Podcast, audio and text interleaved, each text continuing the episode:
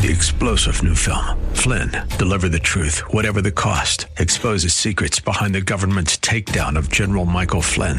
Flynn knew what the intel world had been up to. He ordered the first audit of the use of contractors. This set off alarm bells. He told the truth. He was the most dangerous person for Donald Trump to hire. They had to get rid of Flynn.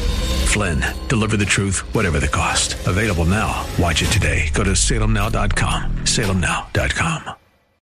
It's time for Simple Truth Moments, hosted by Reverend Earl Clampett of Simple Truth Ministries, a weekly show dedicated to excavating God's simple truth moments. Good morning, San Diego Saints. I am your host, Reverend Earl Clampett. Welcome to Simple Truth Moments, a unique type of broadcast with the goal to prepare the body of Christ for the momentous times in which we find ourselves. This program serves as a kingdom training platform, challenging church tradition, not with hostility but with a view to assess the biblical validity of what is taught and lived. So put on your seatbelt for an enlightening journey of cultural context and a fresh way to more thoroughly comprehend the kingdom ways of God. Good morning, San Diego Saints. Welcome back.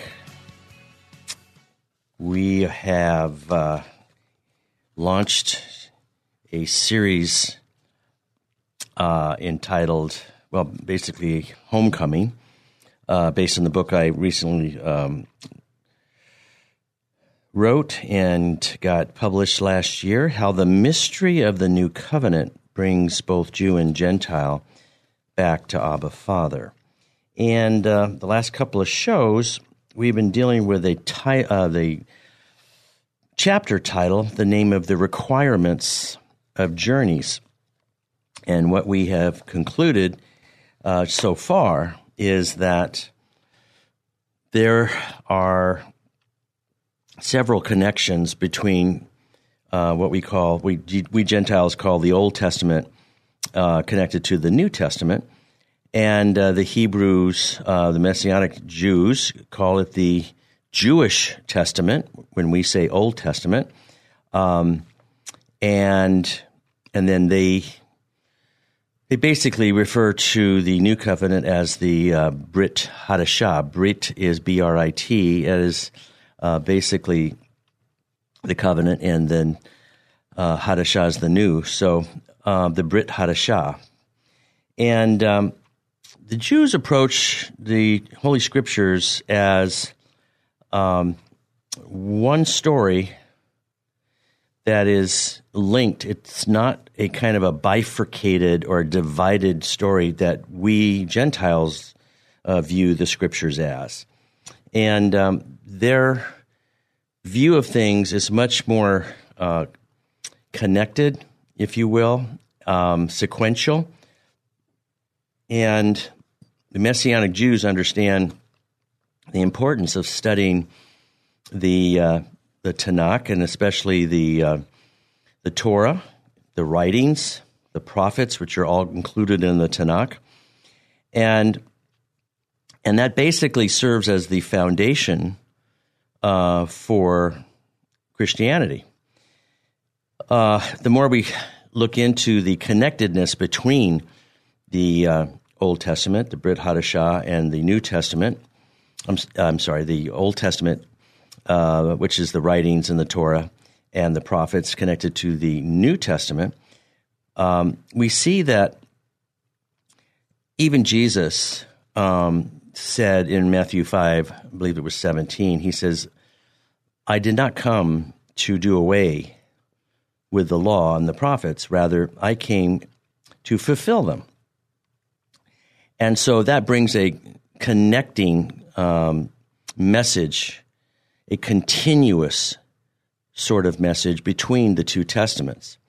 And as we've studied in earlier shows, we basically said, look, the the scriptures, uh, all 66 books of them, combining both testaments, uh, were written in essence by mostly Hebrews, mostly Jewish authors.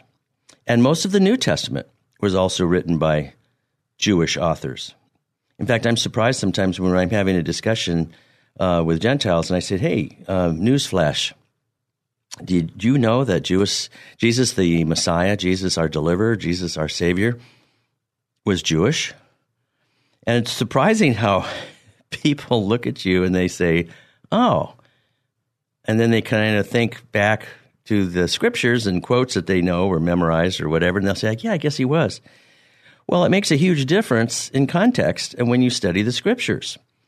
Um, anyway, in earlier shows, um, I have a book called uh, The Blueprint where I talk about um, answering the question is the Bible a, a Greek linear, uh, westernized, uh, Gnostic sort of story, or is it, on the other hand, a Jewish, Hebrew, circular, cyclical story?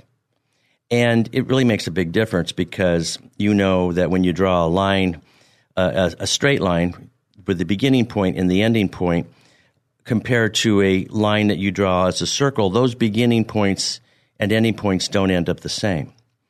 So it's really important that we understand whether this Bible that we spend so much time in as believers, uh, which design is it? And who wrote it? And what was the context and when they wrote it? What was their culture? What was their language? What was their understanding? What was their perspective of the of the world? And if we don't understand that, we're kidding ourselves. Um, it doesn't make any sense for me to to say how do you interpret a circle uh, in drafting class, and I give you then a straight line 12 inch ruler and say, interpret the circle using a straight line. It's incongruent.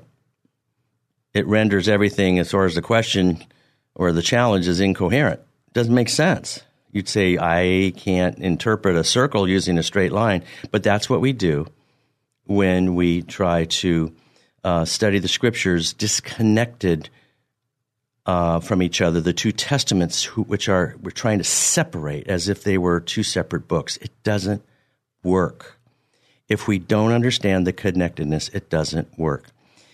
So um, I would encourage you to go on my website. It's um, www.simpletruthministries, plural, dot net. I'm not a dot com. I'm not a dot org. I'm a dot net. But get that book. I wrote it uh, back in 2016 and uh, the questions that I ask, uh, it'll really stimulate you as far as thinking, wow, I've never considered that or not thought about this, or this is something I t- need to take a different look at because it changes everything, literally everything. So, getting back to the most uh, recent series that we're doing, uh, we're on chapter two of the Homecoming book, which is the most recent book that I published. Um, and the requirements of journeys is the second chapter. And last uh, week we told about, we t- told you about um, the studying of the Old Testament in the sense of typologies, in the context of typologies. Type simply means a shadowing or a, a prophetical sort of picturing of what things are supposed to look like. Uh, it's a representation, if you will. And um, you can look at or hear the earlier shows, the earlier podcasts on that uh, here on kprz.com. Uh, uh, just go to the podcast section, or you can go to my website and uh, look under the media page and also uh, listen to the earlier shows there. So we don't have time to go all over all that, but just to catch us up where we are, we said that the um, and I do want to give a plug here for um, a pastor that just recently passed away. Was my pastor, um, Dr. Robert Thompson, incredibly prolific writer. Um, he was 97 years old. Uh, we re- recently went to his celebration of life. Um, local pastor here uh, in North County, and um, there were people uh, still affiliated with his organization that gathered together the total of his um, writings. This wouldn't be all books, but it would be mostly books and pamphlets. And he, to say he was a prolific writer is an understatement. Um, the final count, and we, it was announced, excuse me, at his um, at his celebration of life, it was one thousand two hundred. I'll say it again 1,200. Um, if you want to uh, follow up on some more details of some of the things we're mentioning on this show, I would encourage you to go check out uh, his website at W O R, and that stands for Word of Righteousness dot org. If you just type in the letters W O R dot org, that will get you to it. And um, he has pretty much waived the copyrights on these books. He just wants to get them out. And you can print them, uh, download them onto your uh, computer, and just print them out. Um, so it's a it's a wonderful legacy, and uh, he just wants to get uh, a lot of the insight that he had um, out. And I would encourage you to to do that, especially when we're talking about these things like the four great types of redemption, uh, which uh, contrasts four different areas of using the Old Testament um, symbolism and study of everything from the seven Levitical feasts uh, and how, as we go through the Hebrew calendar and follow those seven Levitical feasts, that they represent a um, beginning, a middle, and an ending point of a journey um, towards God, towards knowing God. Much more intimately, much more closely, much more profoundly. And, um, and that's one of the group of seven. The next one was the seven furnishings of the uh, tabernacle of Moses. Uh, again, the same thing um, from the middle, I'm sorry, the beginning to the middle to the end. All of those seven furnishings show a progression of a journey um, from not from being lost, not knowing God, to uh, intimately knowing God, you know, to the point of actually indwelling, where God indwells us. And you think that sounds a little extreme. There are four chapters in the book of John that I would refer you to because it's all about indwelling. John 14, John chapter 15, John chapter 16, and John chapter 17. Uh, the other area was the seven days of creation. And the last one was the seven phases of the journey uh, of the Jews leaving Egypt and um, being taken uh, through the different phases of the miraculous story of um, Passover, um, leaving Egypt, uh, engaging Sinai, and um, and then eventually uh, crossing over into the Promised Land, um, and then taking the land and then receiving back their inheritance that was promised originally in the covenants between Father God and the patriarchs, Abraham, Isaac, and Jacob, uh, of the uh, Jewish people. So we are in a f- phase where we are studying this journey of living in a pagan society, we talked about last week, under the tyranny of Pharaoh, uh, a demonic society, a, uh, a absolute contrary um, format when contrasted with the kingdom of God. And uh, the Jews, as we studied last week, were away from God for 430 years. When uh, Moses was finally sent, along with Aaron, to deliver a message to Pharaoh that God wanted his children back. He wanted them back home. He wanted to have a reunion. He wanted to have a reconciliation. And of course, um, you know the story that Pharaoh refused, and there were a series of 10 plagues, and the last of which, which uh, produced the uh, celebration of what the Jews call Passover.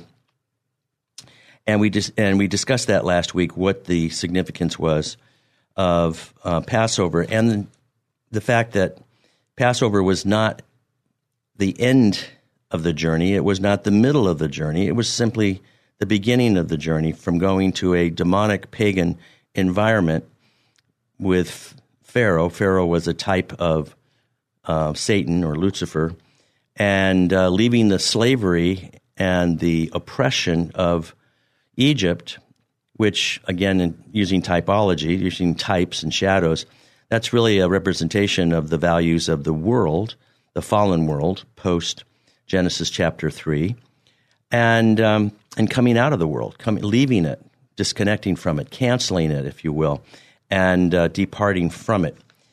And so we talked last week about when you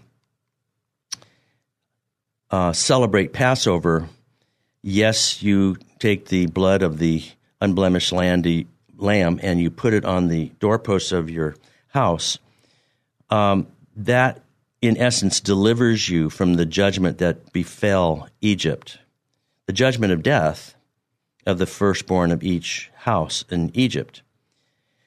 And uh, the Jews were spared all that because they obeyed and they listened to Moses and they did what Moses directed them to do because Moses uh, received those instructions directly from God and he passed that along uh, to the Hebrews. Um, and as they followed the directions, they lived.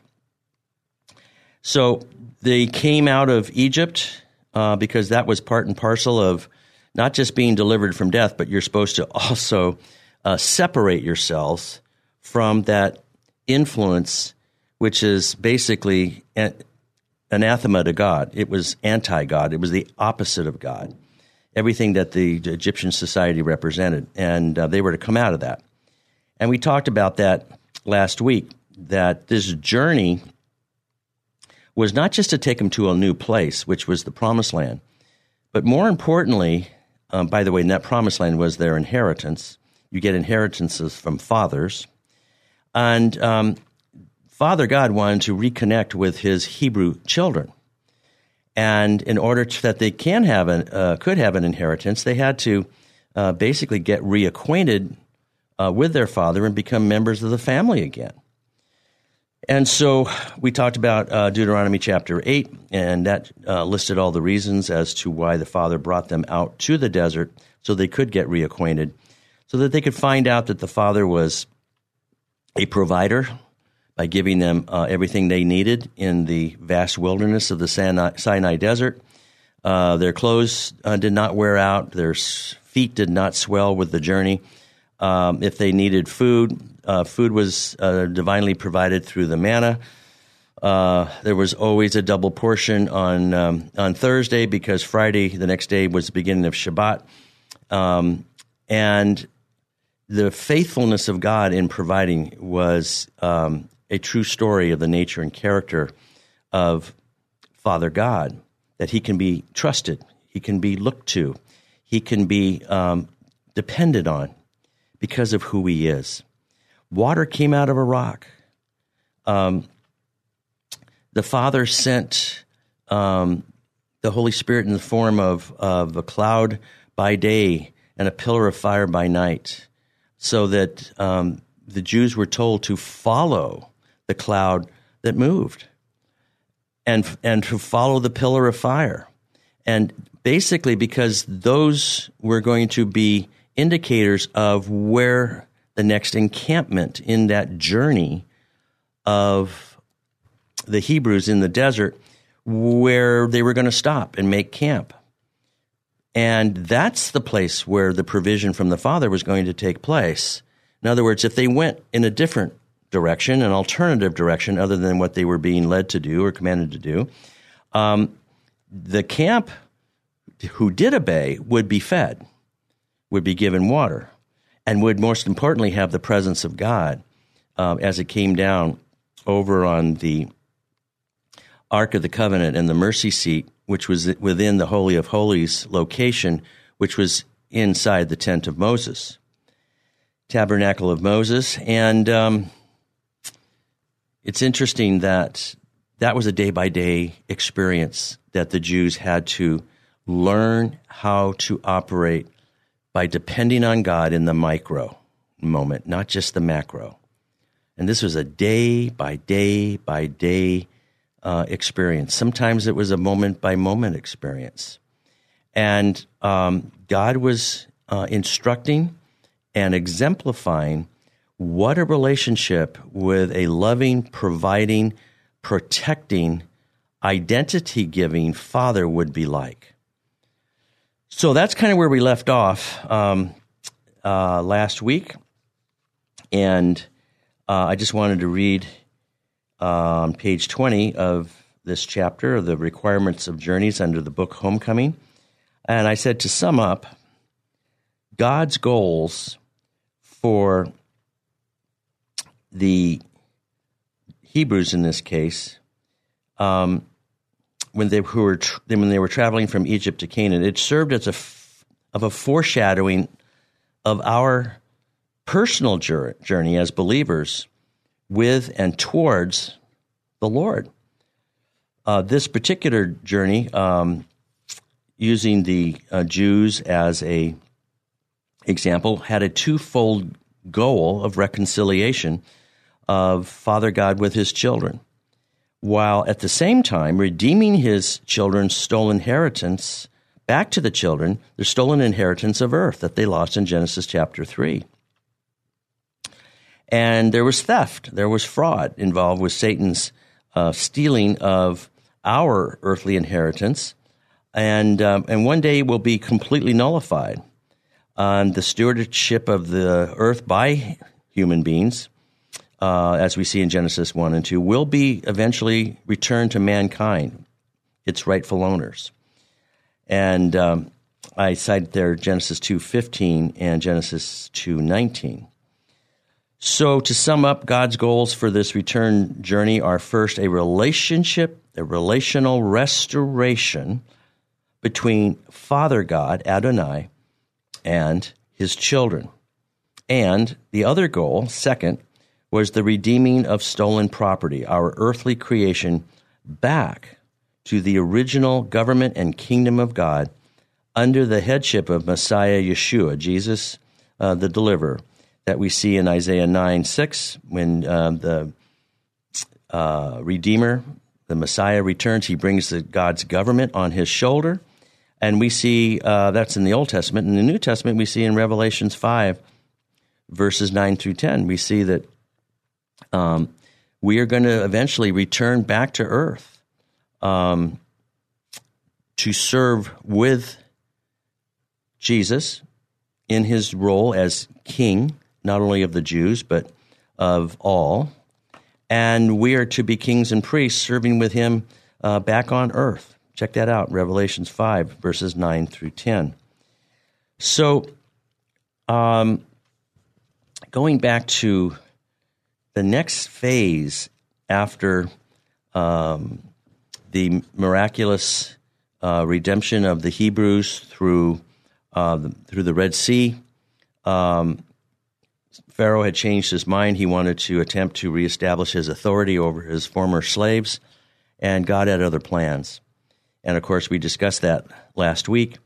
And in many ways, the example of, of the immersion into Sinai, into the, the separating waters, we see a, again, it's a type, it's a representation also of our individual walk as believers in the New Testament. And that's what Romans chapter 6 is all about. That's why it's used uh, so much at uh, water baptisms. Um, we are to be crucified. Let's see here. Let me read from Romans 6, go straight to it. I'm going to read this out of the New King James. Um, but that going under the water, in fact, I attended a, a water baptism yesterday of a former neighbor of mine and um, and so Paul says, therefore we were buried. This is in verse four of Romans six. We were buried with him through baptism into death, that just as Christ was raised from the dead by the glory of the Father, even so we should also walk in the newness of life. So this is a an experience that the Jews were heading out of Egypt and coming to a newness of life. It was an adventure. They didn't quite know exactly how this was going to roll out. For if we have been united together in the likeness of his death, certainly we shall also be in the likeness of his resurrection. This is verse 6 now. Knowing this, that our old man was crucified with him, that the body of sin might be done away with, that we should, here it is, we should no longer be slaves of sin. So you see, it's a disconnect from our previous life of our enslavement um, to sin, the power of sin over our lives. Look at verse 7. For he who has died has been freed from sin. And so the representation is when the person who's being uh, given water baptism goes under the water, he's basically uh, suffering, well, or experiencing that same uh, death um, that Jesus died originally as in, in human form, but then he's going to be coming out of that death into a new life, resurrected, if you will. For he who has died has been freed from sin. That's verse 7. Verse 8 Now, if we died with Christ, we believe that we shall also live with him, knowing that Christ, having been raised from the dead, dies no more. Death no longer has dominion over him. For the death that he died, he died to sin once for all. But the life that he lives, he lives to God. Now, here it is. Likewise, you also reckon yourselves or consider yourselves to be dead indeed to sin. That's verse 11. Consider yourselves dead to sin, but alive to God in Christ Jesus our Lord. Verse 12. Therefore, do not let sin reign in your mortal bodies, that you should obey its lusts. And so, and look at verse 14 For sin shall not have dominion over you, but you are not under the law, uh, law meaning in the law of, of uh, ordinances and um, rituals and observances, but you are under grace. So, um, in essence, that's what water baptism is all about. It's a, it's another disconnect from leaving Egypt, coming through uh, the Red Sea. It parts, and then the when the enemy tries to bring you back to Egypt, in other words, try to recapture you uh, using his uh, previous authority over you as a as a taskmaster, if you will, as a tyrant. Um, he's not able to do it because of what Jesus did on the cross for us. He basically, when he prayed that night in Gethsemane, the night before he died, and said, Father, if it's, pass- if it's possible that this cup pass from me, yet, or he said, some other Bibles say, nevertheless, yet not my will, but yours, Father, be done. And basically, he was telling the Father, even if it kills me in the most horrible way, I am going to do your will. That broke the back of the satanic rebellion. I'll see you after on the other side of the break.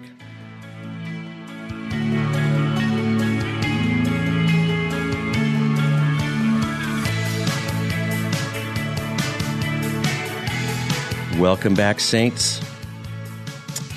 So, we are um, continuing on this chapter of the requirements of journeys and um, finishing up on why it was so important that the Hebrews, after being delivered from death at Passover uh, in Egypt, didn't stay in Egypt or remain in Egypt. They had to leave. They had to go and disconnect from that um, environment, that um, basically an environment of oppression, of slavery, of control of and by Pharaoh over their lives.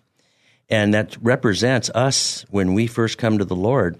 We are delivered from death uh, because of what Jesus did for us on the cross as an atonement, as a uh, expiation sort of sacrifice in our place. And in essence, and we're talking about a journey here. So we've gone from Passover, leaving Egypt, going through the Red Sea. That's the water baptism that we see in, in the Christian experience. And then the next one is coming up on the other side of the Red Sea and basically realizing as you stare back over your shoulder that of all the uh, dead Egyptian um, soldiers of Pharaoh who were trying to pull you back into slavery, and realizing that the attempt by Pharaoh to reassert his authority failed because of your obedience following Moses through the Red Sea. I uh, try to picture yourself as the Hebrews looking at that. Uh, yes, they knew they were being pursued and they were scared, but at the same time, um, they took a lot of of trust, took a lot of faith to follow and go through uh, that experience when Moses is up there and he has he has his uh, staff, and you're saying, "I all I can see is chariots and horses pulling chariots and fully armed soldiers who used to be uh, my slave masters. But they did follow and they did obey, and they realized that after the Red Sea closed in on the uh, soldiers of Pharaoh, uh, they were all dead. And Miriam started uh, celebrating and dancing with her tambourine, saying, We're all alive. And that's what Romans 6 is used so much, Romans chapter 6, at water baptism, because of what it means. Using again the typology going back to the, uh, the journeys that we see of the uh, leaving Egypt and going to Canaan experience of the Hebrews. So symbolically, we have gone through initial salvation with being spared from death at Passover. Um, and then we have gone through uh, the, the uh, Red Sea experience of water baptism, and now we've come up on the other side and we're born again. We're alive, and the enemy's authority over us has been has been shattered um, because of what we did um, by declaring, as we see in Romans six 14, we're saying when we go under that water, sin shall no longer have dominion over me. I'm done. Verse 12. And therefore do not let sin reign in your mortal body that you should obey its lusts. It's all about coming away from the power of Satan, darkness, death, destruction, and coming over to light and life and over to know relationally our God. That's, that's what eternal life is. That's what we defined in earlier shows. Take a look at uh, John 17, 3. Eternal life is not dying and going to a place. It is getting reacquainted with your Father Creator through the Son and by the Spirit. That's what it's all about. Check it out. Uh, I'm, I'm, sorry, uh, John 17, 3. And uh, also John chapter 12, 49, and 50. Those are the two places where eternal life is defined. And it's not your definition that you were taught in Catholic Catechism, and it's not your definition that you were probably taught in, in a Protestant um, Sunday school class. We're going back to the scripture, folks. We're going back to the Bible, and we're just going to back to see what does the word say. Okay, so um, this show for this day deals with the next phase of the journey, and it's called Engaging Sinai, Mount Sinai. So um, this is celebrated. Um, it's 50 days after the um, death of uh, Christ, after Passover. Uh, they come to uh, Mount Sinai, and it, it's in the Hebrew. It's called Shavuot. It's called the uh, Feast of Weeks. It's a it's a, a harbinger of the harvest um, in the summertime, the wheat harvest. And um, in Gentile circles, it's called Pentecost, Penta meaning 50. And on the journey, um, it's often considered to be uh, kind of a halfway point as far as the maturation experience um, of individual pathfinders, individual travelers, if you will. And this experience uh, deals with it's kind of um, like three deaths and three resurrections. The first death um, uh, that we suffer, because there's always a resurrection after the death. The first death we suffer or go through is is leaving Egypt. We're dying to um, our old ways of doing things, um, our old values, our old connections with the world system in Egypt. And um, but the next step that we encounter is um, God being there to to greet us, if you will uh, at Mount Sinai. And there's another death that we have to suffer um, or go through. Maybe it's not suffering because it's actually liberation, but that death is the death to sin. And um, so the first one, the first death that we experience as um, born again believers is the death to the world when we leave Egypt. But the second one is death to sin when we get to Sinai. And here at Sinai, this is where there's a second spiritual death. Again, we're talking about spiritual death experiencing by the traveling pilgrims. Um, they enter into a death to the control of sin over his or her life. It's a, uh, and there, but at the same time, there's a corresponding spiritual resurrection. So it's not as if you're suffering something that um, that's going to harm you. It, it's actually there's a corresponding resurrection spiritually that occurs as the traveling uh, pilgrim, if you will. It's kind of like Pilgrim's Progress. If you read that book when you were in um, youth group, Pilgrim's Progress, learnings, lessons of how to obey God's will and how to um, understand His holiness and become holy yourself as directed and empowered by the Holy Spirit. And uh, there, I quote John 16, 7 through 11. This is taught as the sanctification process. Sanctification is a $25 word to simply mean uh, you are becoming more and more in the image and likeness of God, which, if you go back and think of the original uh, purpose for which God created mankind, you find that in Genesis 1 and 2, where it talks about being made in his image and in his likeness to be eventually reflected out to the world. So, as Jesus put it in John 17, 3, I and you, Father, you and me, we and them, and them and us, so that the world may know, Father, that you sent me. That's in John 17, 21 and John 17, 23. This is where it's eventually hap- um, going to. But taking a quick look at uh, John 16, uh, chapter 16, verse 7. Let's take a look at that. And I'm taking it out of the New King James. Jesus, the night before he dies, this is what the four, this, these four chapters in John are all about John 14, John 15, John 16, and John 17. And at this point, um, Jesus is explaining to his apostles that um, he was going to go away back to the Father. And um, and he says to you in verse, it says to us in John um, 16, verse 7, Nevertheless, I tell you the truth. It is to your advantage that I go away, for if I do not go away, the helper, or the paraclete, if you will, um, uh, the Holy Spirit, referred to as the helper, the paraclete, the nurturer, will not come to you.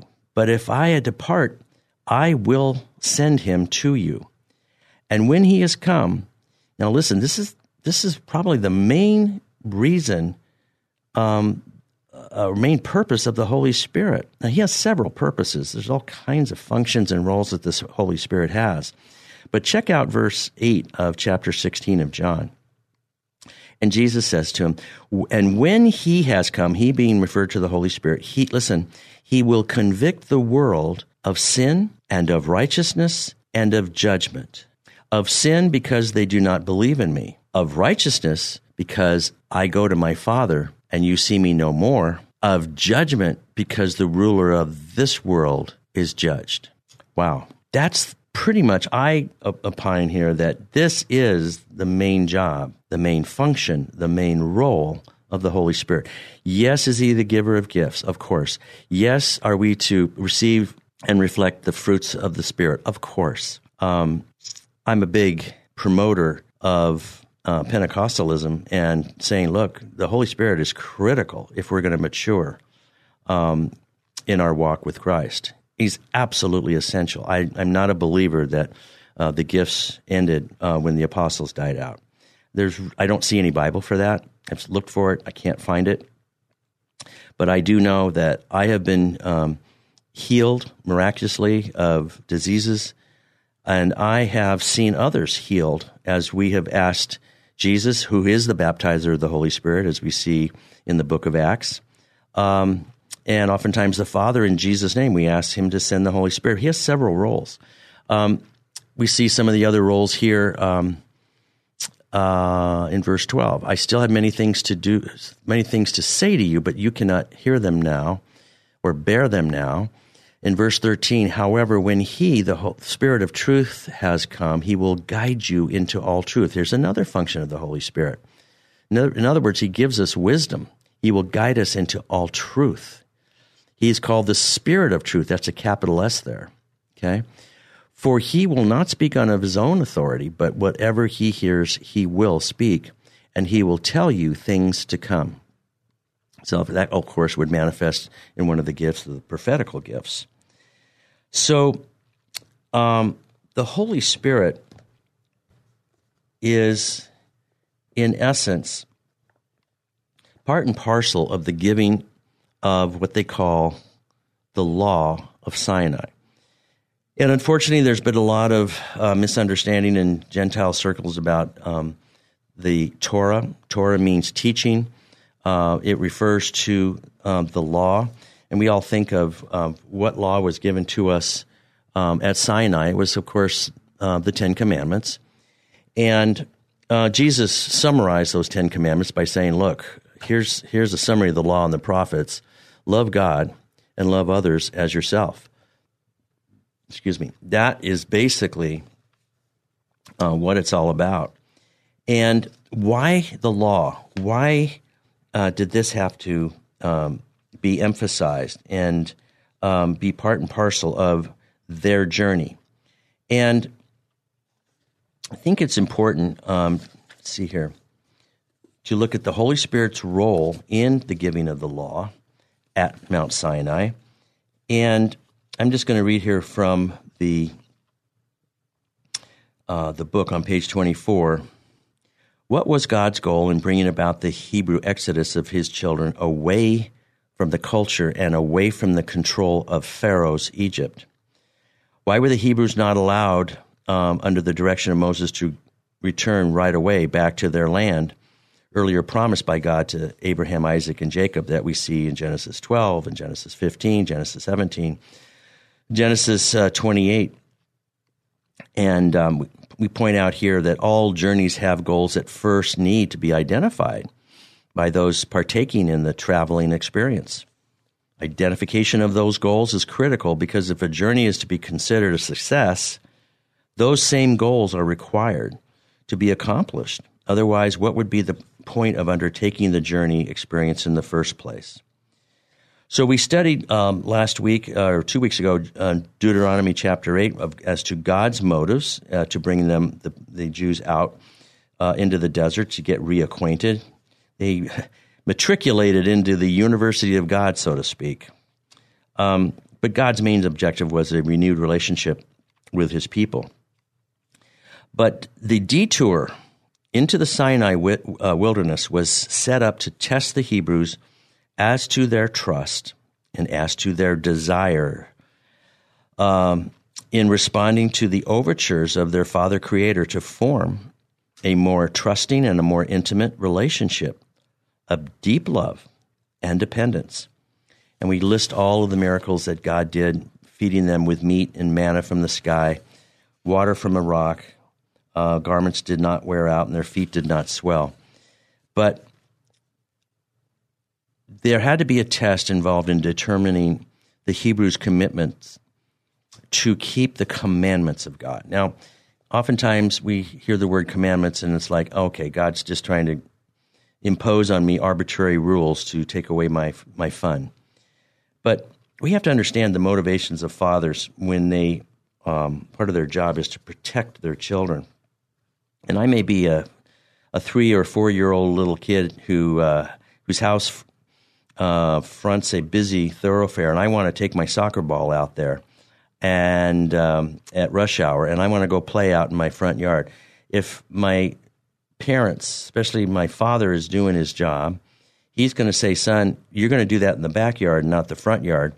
And I may be angry at him because I don't understand why I can't be out in the front yard, maybe and see my friends or whatever. Um, but my father's motives are pure in that he wants to protect me from harm. So let's go back to the book, page 25. The warnings to the people of God regarding the absolute necessity of obeying Father God, Adonai, in all matters were designed, here it is, to protect the children of God from harm, harm, and from death. Whether they realized it or not, the Hebrews had enemies who were planning ambushes. They were planning attacks against them in their journey.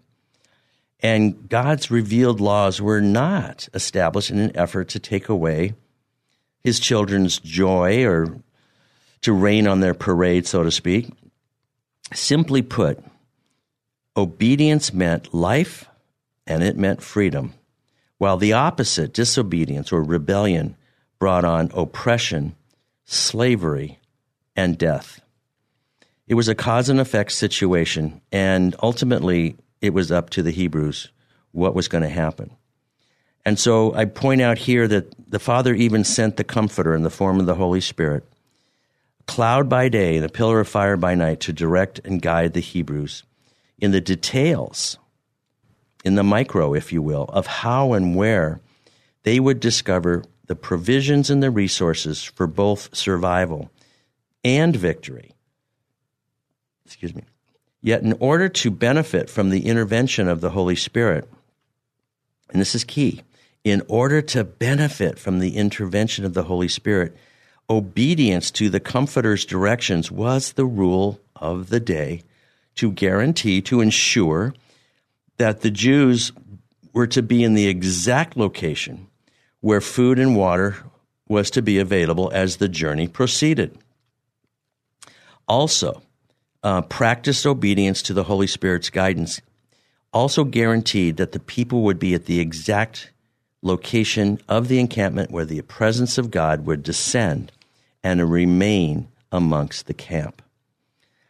So, let's go on to another aspect of the Sinai. It really was the fourth phase of this journey, and it was the, the next destination on the Egypt to Canaan travel, which uh, it took place in a desert wilderness, a tall mountain called Mount Sinai, and God was going to remind his children that his nature was one of holiness and of order. As such, righteousness produced from their obedience, the obedience of his children, um, to God's protective laws, protective ordinances would result in the life of his children and the abundance of life to his children. God, Father God, intended that through his covenant at Sinai, the wilderness journey of the Hebrew children um, would allow his children to see his nature and his character revealed to them. That God was a God of mercy. He was a God of provision. He was, he was a God of protection. He was also a God of justice. Because at the core, if you go back to Egypt and what their experience was there, sin and rebellion um, were the essence of God's problem. God's problem didn't begin on earth; it began in heaven, as we can see in Isaiah 14, chapter uh, chapter 14, verse 12, or Ezekiel 28, and beginning at verse 14. Check out those two references, and you'll see that rebellion against God didn't begin on earth; it began in the second heavens with fallen angels and was brought down to earth and ruined everything. So the solution to God's problem of sin and rebellion is what? Obedience that produces righteousness really is the only, the sole, S O L E, sole solution to the problem of rebellion. Because sin infected all of creation. And it can only be conquered by our complete surrendering to God's will in every dimension. God's will is protective. It's protective for his children, protective for us. And they're not just protective, God's commandments also give eternal life. Now you say, where does it say that in the scripture? Well, let's go to John chapter 12, verse 49 and see what it says there about how the com- connection between commandments, obeying God's commands, and eternal life. So here we go. John 12 out of the New King James, verse 49. For I have not spoken, this is Jesus speaking, I have not spoken on my own authority, but the Father who sent me gave me a command. What I should say, what I should speak. Check out verse 50 and I know that his command is eternal life. Get that? First line of verse 50 in John chapter 12. And I know that his command is everlasting life. It reminds me of, um, trying to think where it was. Um, Jesus was approached, and I think it was Matthew chapter 19, and um, there was an inquiry um, by a individual who said, "What do I have to do to attain eternal life?" Let's let's flip over there real quickly and see how Jesus answers that inquiry. In Matthew 17, let's do it in the New King James, and we're going to look at verse 16. So I'm sorry, Matthew 19, verse 16. Matthew 19, verse 16. And now one came and said to him, Good teacher, what good thing shall I do that I may have eternal life? You remember how we just uh, described eternal life in John 17, 3? That they may know you, the one true God, and Jesus Christ, whom you sent. Okay, so that's eternal life, relationship with God. So listen what Jesus answered in verse 17 of, of chapter 19 of Matthew. So he said to him, Why do you call me good? No one is good but one, that is God. But if you want to enter into life, keep the commandments. Keep the commandments. There's not a lot of teaching of that concept in both the New Testament and the Old Testament that keeping God's commandments lead to life. We have a lot of uh, excuse making that somehow um, God doesn't give us what we need as resources to be able to obey Him. And if we read, um, I'm just going to encourage you to read the letter uh, in, in First John, all of the chapters of First John, because it says, "Look, His commandments are not burdensome." And um, these are things that the Holy Spirit enables us to do. And um, the whole idea is to leave Egypt and to realize that God has extra commands to give us. And He empowers us with the Holy Spirit to keep those commandments so that we live by His power. We leave the power of Satan that Paul explained to King, Agrippa in Acts 26 and said, I'm bringing the Gentiles from the power of Satan to God. How powerful is that? God bless you guys. I hope you have so many simple truth moments on your journey. We'll see you next week. Thank you for spending your time with us excavating God's simple truth moments. For more information and resources, visit simpletruthministries.net. That's simpletruthministries.net. To contact Simple Truth Moments, email me at earlsimpletruth at gmail.com. That's Earl Simple Truth at gmail.com. So until next time, may God richly reveal his simple truth moments to you. You've been listening to Simple Truth Moments. Join Reverend Earl Clampett for another episode next Sunday at 11 a.m. right here on K Praise.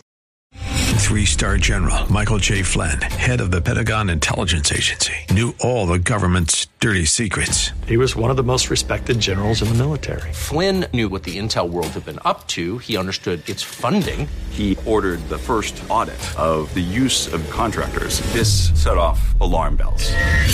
The explosive new documentary, Flynn, Deliver the Truth, Whatever the Cost, uncovers the facts behind this scandal. Flynn told the truth. He was the most dangerous person for Donald Trump to hire. I find out the worst enemy that I'm going to face in my life is right here in America. They took my assessment and they wanted me to change it. And I was like, I'm not changing it. They had to get rid of Flynn.